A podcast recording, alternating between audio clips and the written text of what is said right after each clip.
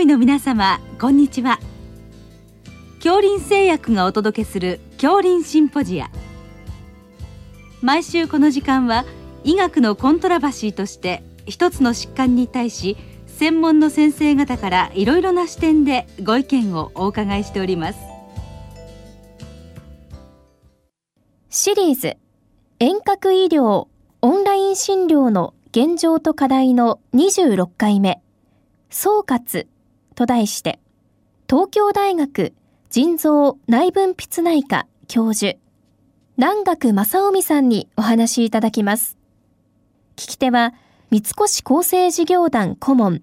中村春夫さんです。南学先生本日は大変お忙しいところありがとうございました。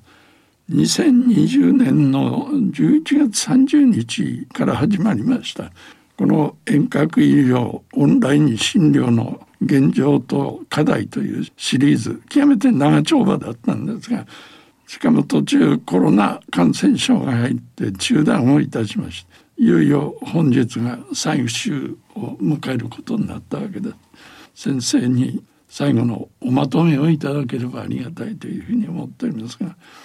何か私ども素人から伺ってて政府は積極的だけれども医師会が慎重かなという印象を持ったんですがその辺はいかがなんでしょうか？はい、ご指摘ありがとうございます。あの遠隔診療というのはかかりつけ医の先生方と一緒に新しいその家庭での医療の場を築くものであって、はいあの決して医師会の先生方も反対をしているわけではないと理解をしております。えー、特に前回の厚生労働省の委員会でも日本医師会の副会長の今村先生がやはりこのオンライン診療というのは特に大学が中心に今後参画をしていって、えー、大学からあそのあるべき形というのを示してほしいというご要望もいただきましたので、えー、ぜひ医師会の先生方と協力しながら正しい遠隔診療を進めていきたいと考えております。なるほど。確かにあの遠隔地だとかコロナ禍で患者さんにとっては極めて便利ないい方法かなというふうに思いますが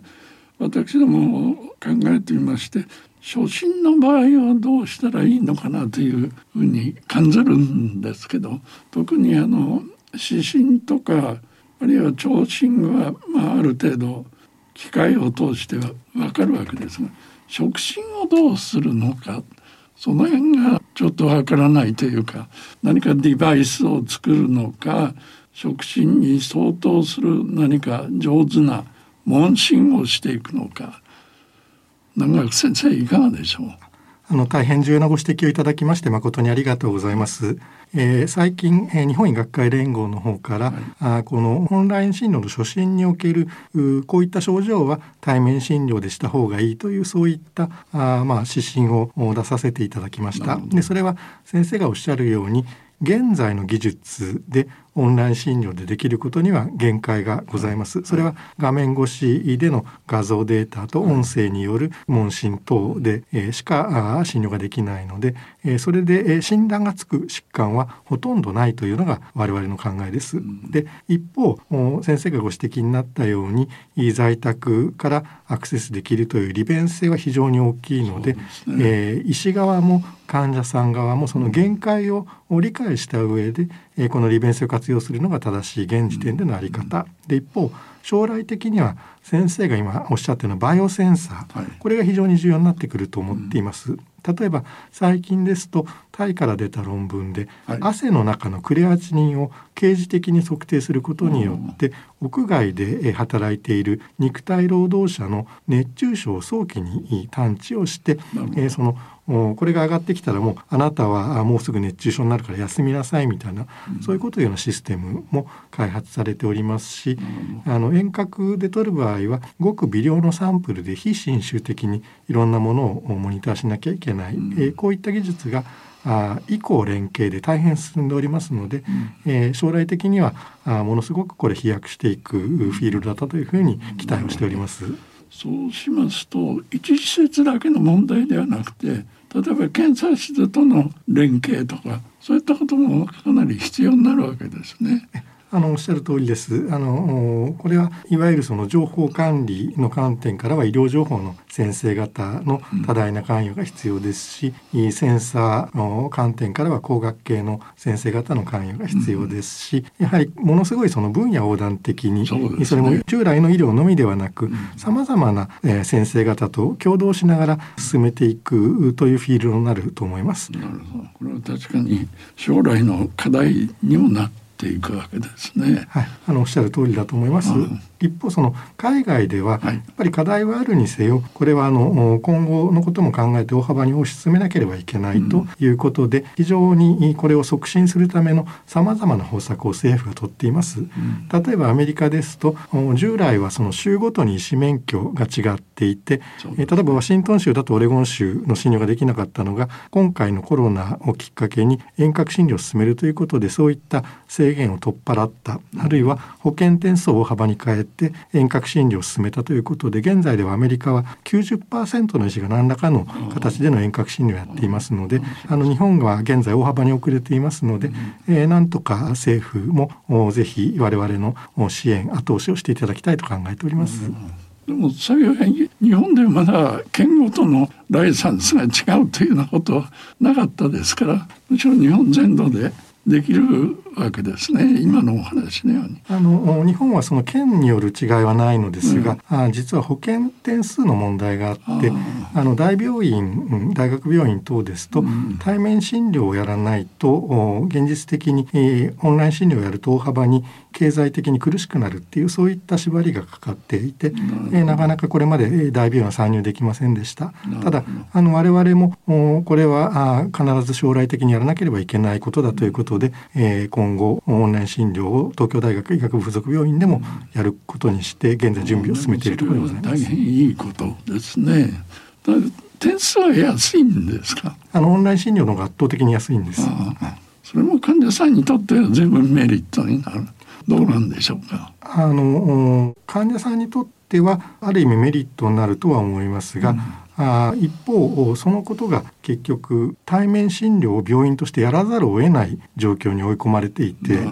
えー、どの病院も経営的には非常に苦しいですから、うん、あその結果としてオンライン診療がなかなか適正に進められないような状況になっております。なるほど。医療側にとってはもう少し収入が上がってくれないと少なくとも新しいデバイスを入れるとそういうことになると困るわけですね。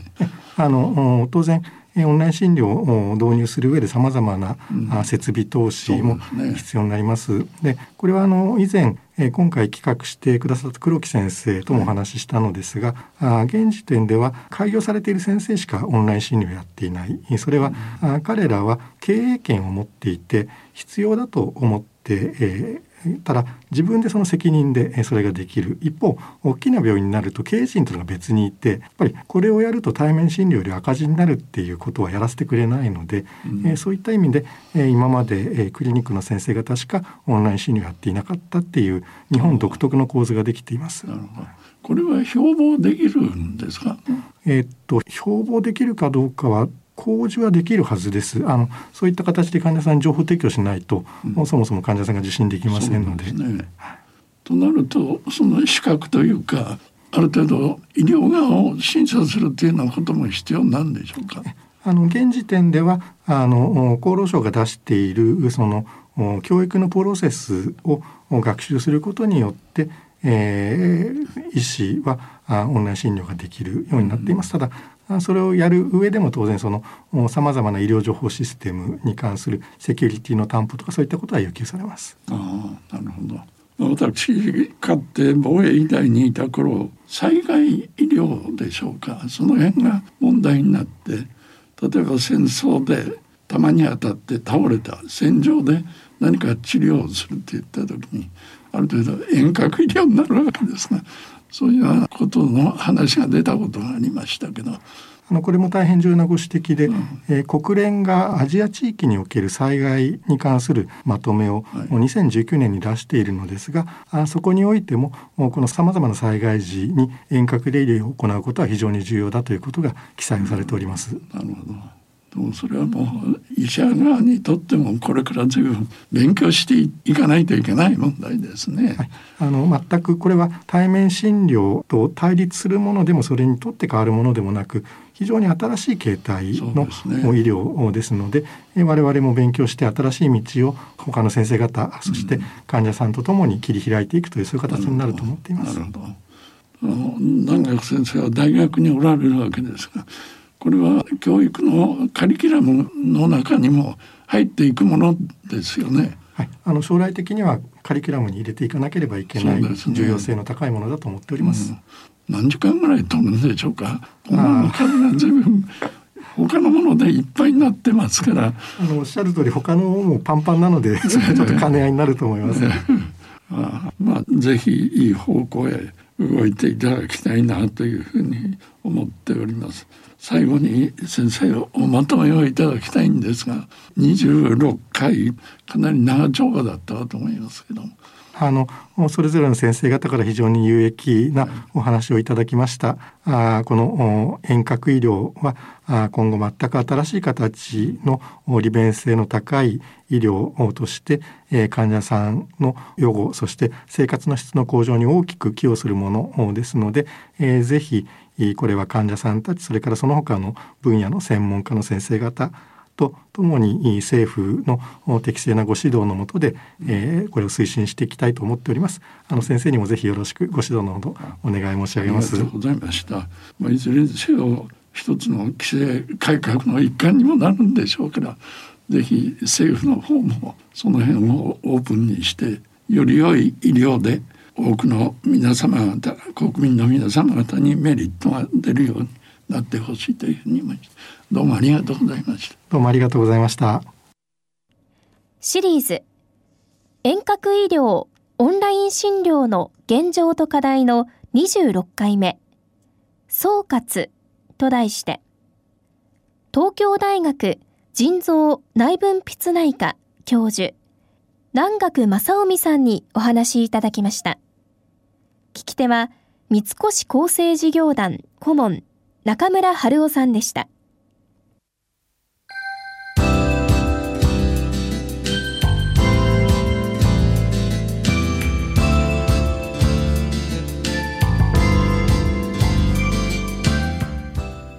それでは恐林製薬がお送りしました恐林シンポジア来週をどうぞお楽しみに